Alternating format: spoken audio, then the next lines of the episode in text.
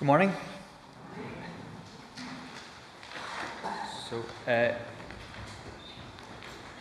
feel like I feel really guilty. I've been away for so many weeks. I've done two things at the same time in one morning. I've been extra, extra, worked extra hard this morning to do drums and do a sermon. So, I hope I've made up for my missing th- three weeks in a row, Jeff. Sorry, sorry about that. Um, so this morning we're going to look at Matthew 6. So if you all like to turn there, but let me just pray as you're all t- t- turning to Matthew 6. Thank you. Father God, thank you so much for this morning. Thank you for the lovely day outside. Thank you for the chance we have to gather as your family, uh, as your community uh, of children, that we would uh, find uh, joy and we would find uh, grace in the passage that we're going to read this morning. Would, would, would we uh, be open to your Holy Spirit? Would you help me speak clearly and speak faithfully to your word? And would you help us to listen well? In your name I pray. Amen. Amen. So, the World Health Organization released a brief in March 2022 this year which stated that COVID-19 that the COVID-19 pandemic triggered a 25% increase in the prevalence of anxiety and depression worldwide. In the article, they said, This is a wake up call to all countries to pay more attention to mental health and do a better job of supporting their population's mental health. One major explanation for the increase is the, is the unprecedented stress caused by the social isolation resulting from the pandemic. Linked to this were constraints on people's ability to work, seek support from loved ones, and engage in their communities.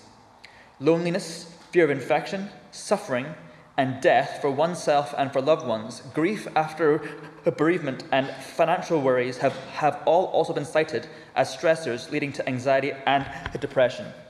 Amongst health workers, exhaustion has been a major trigger for suicidal thinking. Last week, the University of Cambridge reviewed five deaths by suspected suicide in the months of March to June this year alone. That's the same number of suicides documented at the university in the past four years. All deaths were thought to be due to mental health struggles. GPs are seeing more and more young people refer with anxiety, anxiety, depression, and low mood, and this is not just pandemic related. Great British Bake Off winner Nadiya Hussain released a documentary called Anxiety and Me in 2019, before COVID struck. In it, she says, Anxiety is the most lonely, most isolating thing to have because you are your own worst enemy. There are voices in my head telling me I'm not good enough, I'm going to have a panic attack, everyone will see I'm weak, and everyone will see that I'm sick. And I know there are thousands of people, thousands of people out there who are just like me. A nice start to the morning, isn't it? So, anxiety and worry are becoming more and more of a challenge that, that the church is facing in its own members. It is not enough to dismiss it as a Generation Z problem. If you, know what, if you don't know what that means, go ask Gaz later. We, we also can't put it down to weak constitutions or poor family units, although the eroding family structure in the Western world has a lot to answer for. But as a church, we must consider the biblical and godly approach to this rising tide of emotional turmoil that's affecting our, our communities and our young people. What does God say? Whether what does Jesus say about anxiety and worry? And how can we, as the light and salt of this world, present an effective answer to these issues? Today we will be looking at part of Jesus' Sermon on the Mount in Matthew chapter 6 to help us deal with this topic. In verses 25 to 34, Jesus specifically deals with worry and anxiety. Now, on the surface, when you read the passage, the message might seem trite, almost like a Bob Marley song. Don't worry, be happy. But when we dig deeper, we uncover both rich blessing and impenetrable armor against the insidious attacks of anxiety. We find the foundation that will help keep us firm in the fearsome storms of worry. Just a quick note this is not about medical anxiety, is specifically about the anxiety that we face within our day to day lives. Medically diagnosed anxiety is a whole other topic that I'm not going to touch, and that's something that's dealt with by healthcare, healthcare, healthcare professionals, so please don't confuse the two things. I'm talking about day to day worry and anxiety that we would have. So let's read the passage Matthew chapter 6, uh, verses 25 to 34. Therefore, I tell you, do not worry about your life, what you will eat or drink, or about your body, what you will wear. Is not life more than food, and the body more than clothes? Look at the birds of the air. They do not sow or reap or store away in barns, and yet your heavenly Father feeds them. Are you not much more valuable than they? Can any one of you, by worrying, add a single hour to your life? And why do you worry about clothes? See how the flowers of the field grow. They do not labor or spin. Yet I tell you that not even Solomon, in all his splendor, was dressed like one of these. If that is how God clothes the grass of the, of the field, which is here, here today and tomorrow is thrown into the fire, will he not much more clothe you, you of little faith? So do not worry, saying, What shall we eat? What shall we drink? Or what shall we wear? For the pagans run after all these things, and your heavenly Father knows that you need them. But seek first his kingdom and his righteousness, and all these things will be given to you as well. Therefore, do not worry about tomorrow, for tomorrow will worry about itself. Each day has enough trouble of its own. So, uh, in Matthew chapter 5, verse 7, um, sorry, in Matthew ch- chapters 5 to 7, better known as the Sermon on the Mount, Jesus is speaking to, to a rapt audience, just like this one in front of me here. The Sermon on the Mount is one of the most well known and well loved of his sermons, containing such pearls of wisdom as love your enemies and pray for those who persecute you, and turn the other cheek. It contains the Beatitudes and the Lord's Prayer, and it has been studied fervently by many, and even Mahatma Gandhi is reported to have read it every day and said regarding it, Christ's Sermon on the Mount fills, fills, fills me with bliss even, even today. Its sweet verses have even today the power to quench the agony of my soul. But the sermon is more than just sayings by which to live. Many a wise and a wise and, and eloquent man has preached on these passages. Today I shall be added to that list. No, I'm just kidding, it's not true. One of, one of those wise men was Oswald Chambers. In his studies on the Sermon on the Mount, he says, The Sermon on the Mount is not just a set of rules and regulations, it is a picture of the life we will live when the Holy Spirit is having his unhindered way with us. So let's dive into this. Let's dive into this passage to see the life that we can live without anxiety and worry by the help of the Holy Spirit. I've broken it down into two points uh, the, fu- the, fu- the, futility of worry and the antidote to worry. So, the fu- futility of worry and the antidote to worry. So, let's start by looking at verse 25 and our first point the futility of worry. The, the passage starts with a therefore and a command. Therefore, I tell you, do not worry about your life. Well, what is the therefore, therefore? Jesus has just finished warning the listeners not to store up treasure on earth as these treasures are bound to decay and disappoint. He has a stern warning that if we place our energy into obtaining earthly treasures, our hearts will be in darkness and be disappointed. So in verse 24, just before we begin our passage, Jesus puts forward a very black and white choice. We cannot serve both God and money. And he knows the next question that, that his audience is, is going to have is well, if we can't get money to get our daily essentials, how will I survive? He then proceeds to reassure them then that they do not need to worry. So, verse 25 Therefore I tell you, do not worry about your life, what you will eat or drink, or about your body, what you will wear. Is life not more than food, and the body more than clothes? And he follows up his command with, a, with, a, with an example. Look at the birds of the air. They do not sow or reap or store away in barns, and yet, your, and yet your heavenly Father feeds them. Are you not much more valuable than they? Can any one of you, by worrying, add a single hour to your life? I just want to structure this. So, um, Jesus starts with our main sources of anxiety our life, food and drink, and our bodies, clothing. He then asks a rhetorical question, a tool that he uses quite a lot, to show the listeners that the futility of their worry. Is life not more than food? Is not the body more than clothes? A rhetorical question is a question that is used to make a point rather than get an answer. So it really only has one answer, and the answer is obviously yes. By asking the question in such a way, Jesus tries to remove the listener from the place of anxiety and place them within the context of reality. He wants to show them that, that their focus on food and clothes is misaligned with what is really important.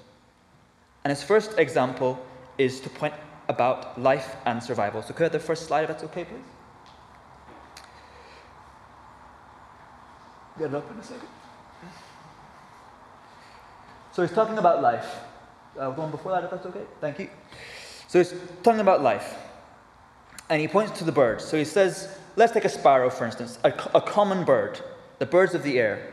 Your average sparrow does not have to get up in the morning, saddle up their oxen, till the ground, scatter the seed, water it religiously, protect the fruit from worm, frostbite, mold, rabbits, insects, ensure it's harvested, sorted, bagged, and sold to market. The birds flit and fly. They sleep when they want to, and they obtain food when they need it, provided within the ecosystem that they occupy. Or for, or for you Lion King fans out there, the circle of life. And yet, Jesus then turns his camera back on us and uses another rhetorical question. And he asks if we think that we've been sold a bum deal compared to your average garden bird. No, of course not. As it says in Genesis, we are made in God's image. God gave Adam and Eve, and therefore us, authority over the whole earth, to have dominion over it. In Psalm 8, David says God has made man a little lower than angels and made him ruler over the works of God's hands and placed everything under his feet. We are so much more valuable than birds. And then he drives the point home with a final rhetorical question How can worrying add a single hour to our lives? Well, the answer is it simply can't. If survival is your whole goal, if being able to sustain your life is your primary aim, then you're chasing after rainbows. Jesus wants us to see that the birds of the sky do not exhibit the same breathless, all consuming panic that many of us do about the state of our lives. Yes, there's a need to be sensible, to plan ahead, to sow, reap, and store, but that's not the be all end all. In the end, our lives will not be lengthened by our own doing by one iota. Why? Because Jesus knows our lives, He's the giver of our lives, and He is the one who provided it. Without Him, we are nothing. As it says in Acts 17 28, for in Him, Jesus, we live and move and have our being. So why worry? We cannot change His already made sovereign plan. We cannot change His life giving grace. So, second point then, in verses 28 to 30, Jesus turns his, his attention to the other big worry consuming his listeners their clothes or their body. Why do you worry about clothes? See how the flowers of the field grow. They do not labor or spin. Yet I tell you that not even Solomon in all his splendor was dressed like one of these. If that is how God clothes the grass of the, grass of the field, which is here, here today and tomorrow is thrown into the fire, will he not much more clothe you, you of little faith? Having dealt with our inner desire for survival, Jesus then highlights our outer preoccupation with appearance. And if we're honest with ourselves, I think we all would worry what people think of us on the outside at one point or another. We can all be obsessed with our, with our, with our, with our appearance what we look like, what clothes we wear, or what our body image is. As part of their Be Real campaign in 2019, the YMCA found that almost two thirds of young people feel pressure, feel pressure to look their best online, and over 70% regularly worry about their, uh, about their appearance. And the Mental Health Foundation surveyed 4,500 adults in 2019 and found about a third of all these adults felt anxious or depressed because of concerns about their body image. Appearance matters to a lot of people. But to make it easy for the listener to get the point, Jesus uses the same structure to realign our thoughts. So, second slide there, please, if you can. Thank you. He starts with a question and the point about clothes. He then follows it with an example the flowers. He exaggerates the flowers' helplessness, or he shows their helplessness, their lack of control over their, their, their, their appearance. They just grow and die. But yet, even Solomon, the richest and most well adorned of all Israel's kings, as we read about in the Old Testament, couldn't hold a candle to the beauty and elegance of the flowers of the field. He then points out their inconsequentiality. They're here today and tomorrow are thrown into the fire. One day, that's it. But this time he ends with a great warning and a, and a great reproach. Will he, God, not much more clothe you, you of little faith? This sentence, you of little faith, might sort of imply a bit of frustration, but it might also just want to get to the heart of his listener. A lack of faith in God's provision implies that we do not see God our Father, as a kind, gracious, sustaining God. Later in Matthew chapter 7, verses 9 to, 9 to, 9 to 11, part of the same big sermon, Jesus says, Which of you, if your son asks for bread, will give him a stone? Or if he asks for a fish, will give him a snake? If you then, though you are evil, know how to give, give good gifts to your children, how much more will your Father in heaven give good gifts to those who ask him? God is not only our creator, but he's also our sustainer. All we have or will have comes from him. As Charles Spurgeon said about this particular verse, little faith, that, that term, is not a little fault, for it greatly wrongs the Lord and sadly grieves the fretful mind. To think the Lord who clothes the lilies will leave his own children naked is shameful. O little faith, learn better manners. Jesus finishes his examples by re emphasizing the point he's trying to make. Do not worry, saying, What shall we eat, or what shall we drink, or what shall we wear? And in verse 32, he gives them two reasons. So, verse 32 says, for the, for the pagans run after all these things, and your heavenly Father knows that you need them. So, in this verse, Jesus gives us both a negative reason and a positive reason, a warning, let's say, and an encouragement. The warning is that running after the worries of, the, of this world is a trait of unbelievers. And as we saw in Matthew 6, verses 19 to, 19 to 24, like I said before, Jesus has just implored his listeners not to fill their hearts with the desires of this world, because they will perish, spoil, and fade. Those who do not believe in God run after these earthly things money, pleasure, clothes, cars, whatever it is. But we cannot serve both God and the things of this world. If you're truly a believer here, here, here today, if you truly call yourself a Christian, why would you run after all these things instead? Groceries and garments, sustenance and suits, your heavenly Father knows what you need and will give it to you. Jesus is warning us away from the world, from the way this world thinks, and instead asks us to look up from our worries to our Father. He knows what we need, and this is the positive reason, the encouragement. Our loving God will graciously provide us with all that we need. Now, just a quick note, and I'll come back to it later, but this is not a promise of prosperity but it is a reminder that we are completely loved and sustained at all times by a God who knows us and can, and can provide for us. So, why worry? Well, worrying is futile. So, what should we do instead? Jesus gives us a better option, and we're going on to my second point. So, verses 33 to 34 an, an antidote to worry. An antidote to worry. So, Matthew 6 33. But seek first his kingdom and his righteousness, and all these things will be given to you as well. Jesus tells his audience that instead of chasing after food, drink, and clothing, they should be chasing after God's kingdom and his righteousness. Well, what does seeking after God's righteousness, oh, sorry, God's kingdom and right, right, righteousness look like? A few verses before, Matthew says, uh, Jesus says in Matthew, store up for yourselves treasures in heaven, where moth and vermin do not destroy, and where thieves do not break in and steal.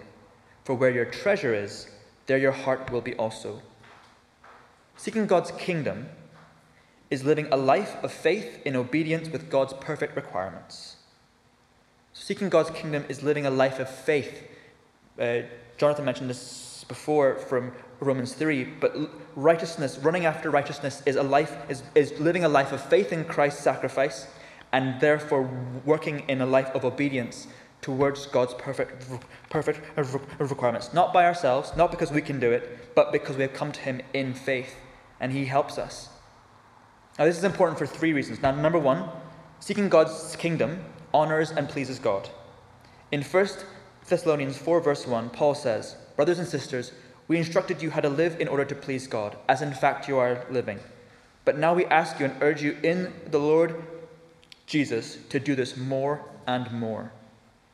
So it pleases God. Remember, your Heavenly Father made and sustains you, He gives you everything. Don't you want to live a life that pleases Him? So, second, seeking God's kingdom by living in step with God points others to Jesus. When we desire to live a life dedicated to our Heavenly Father, knowing Him more, loving Him more, it makes people ask us about Him. So 1 Peter 3, verses, verse 15 says, But in your hearts, revere Christ as Lord. Always be, always be prepared to give an answer to everyone who asks you to give the reason for the hope that you have. If we're living that life of hope, that life of obedience and faith, and pursuing righteousness, we cannot help but speak of Jesus and his saving work on the cross. It naturally flows out from who we are. And the third and I think most important thing is if we're seeking God's kingdom and his righteousness, it prepares us for heaven, where we will be living in obedience to God and relationship with him forever. It really begs the question that if we as believers are truly saved to be with God forever, that's when we come to Him, we say, Yes, I'm going to live with God in heaven, I'm looking forward to that, I'm saved. Well, why put off living like that now? Why put off living for eternity when we're here now? And Paul encourages his readers to do this exact thing in Colossians 3, verses 1 to 3. Since then you have been raised with Christ, set your heart on things above, where Christ is, seated at the right hand of God. Set your minds on things above, not on earthly things. For you died, and your life is now hidden with Christ in God. What a mentality shift. Therefore, while we seek to live in the way God has asked us to, to seek his kingdom and his righteousness, we will be more and more fruitful, shining lights to the world, and also imitating the light that we will be living, unblemished and eternal, in heaven. So that's the, ant- that's the ant- ant- antidote, really. But it does go without saying that we can't do this on our own, okay? While we live in the flesh, while we live here on this earth, we need the Holy Spirit's guidance and strength at all times to show us the best way to live. In Matthew 5, verse 6, Jesus again tells, tells his l- listeners, Blessed are those who hunger and thirst for righteousness, for they will be filled. Rather than hunger and thirst for the things of this world, which will never satisfy, when we hunger and thirst for righteousness, Jesus says we will be filled to the brim. When our intentions are aligned with Christ's, He will help us. And through the Holy Spirit, He will help us to live more and more in step with God.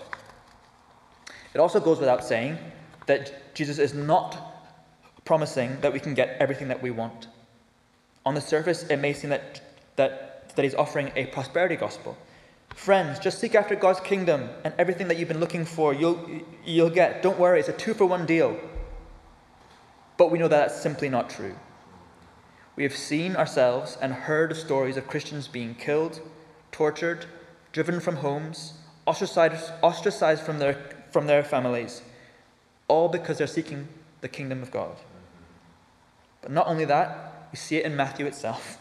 Let's go back to Matthew. So, Matthew 10, 21 to 22, Jesus says, Brother will betray brother to death, and a father his child. Children will, will rebel against their parents and have them put to death. You will be hated by everyone because of me. But the one who stands firm to the end will be saved. And again in Matthew 5 Blessed are those who are persecuted because of righteousness, for theirs is the kingdom of heaven. Blessed are you when people insult you, persecute you and falsely say all kinds of evil against you because of me. Rejoice and be glad, because great is your reward in heaven, for in the same way they persecuted the prophets who were before you. When Jesus says in verse 33 that these things will be given to us, we need to, we need to realize that these things that he talks, uh, talks, uh, talks about are not necessarily the things that we think we need. Jesus knows what we need and will provide us with the things that will bring Him the most honor and glory. But more importantly, our final and ultimate satisfaction will come when we're finally at home with God our Father in heaven. Paul in Philippians 3 13 to 14 says, Brothers and sisters, I do not consider myself yet to have taken hold, hold of it, that is, his final goal. But one thing I do, forgetting what is behind and straining towards what is ahead. I press on towards the goal to win the prize which God has called me heavenward in Christ Jesus. Paul did not have an easy ride.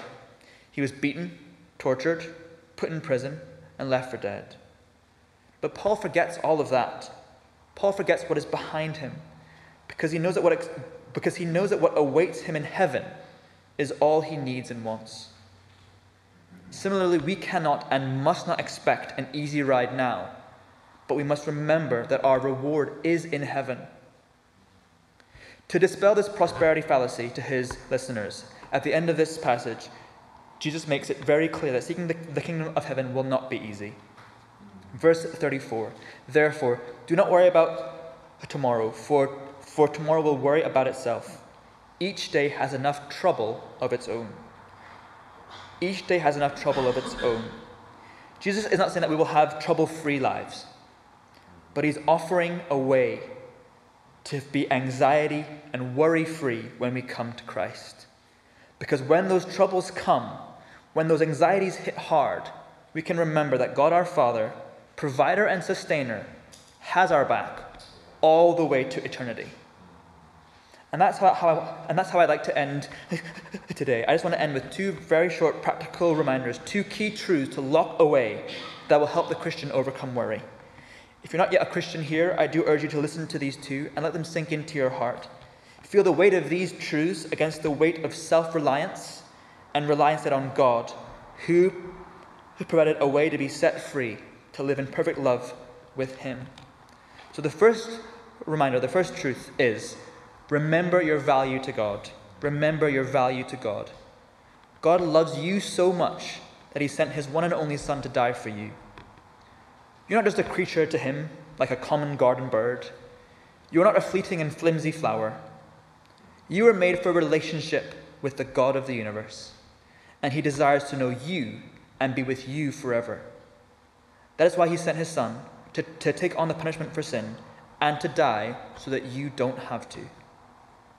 God did this so that we can live with Him in eternity. And this leads me to my second reminder. The second reminder is to remember where your true home is. Remember where your true home is. You are not made for this world. If you believe in Jesus, if you are a Christian here today, you are caught in a terrible struggle. Paul mentions it in Romans 7 For I have the desire to do what is good, but I, but I cannot carry it out. For I do not do the good that I want to do, but the evil I do not want to do. This I keep on doing. When sin entered this world, the perfect home that we shared with God and the perfect relationship that we had with Him and His creation was broken. And that is why we are so at odds with this world, why, why, why we struggle and strive to get the things we think will make us happy. But Jesus is pointing upwards. He's reminding us that there's a kingdom waiting for us, so much more incredible than this life, and it will be eternal. All that is wrong with now, all that we enjoy about now, all that we desire, all that we strive after, all that we struggle against, will pale in comparison to what lies ahead. If you hold these two truths close to your heart, you have tools to overcome any worry or anxiety that might come your way. Because God, the creator and sustainer of your life, loves you and has prepared a perfect eternal home for you. Why would you ever have to worry? Let us pray. Thank you for listening to this Castlereagh Fellowship podcast. For more podcasts, Bible teaching videos, and to see what's going on at the church, please visit our website, castlereaghfellowship.com. God bless.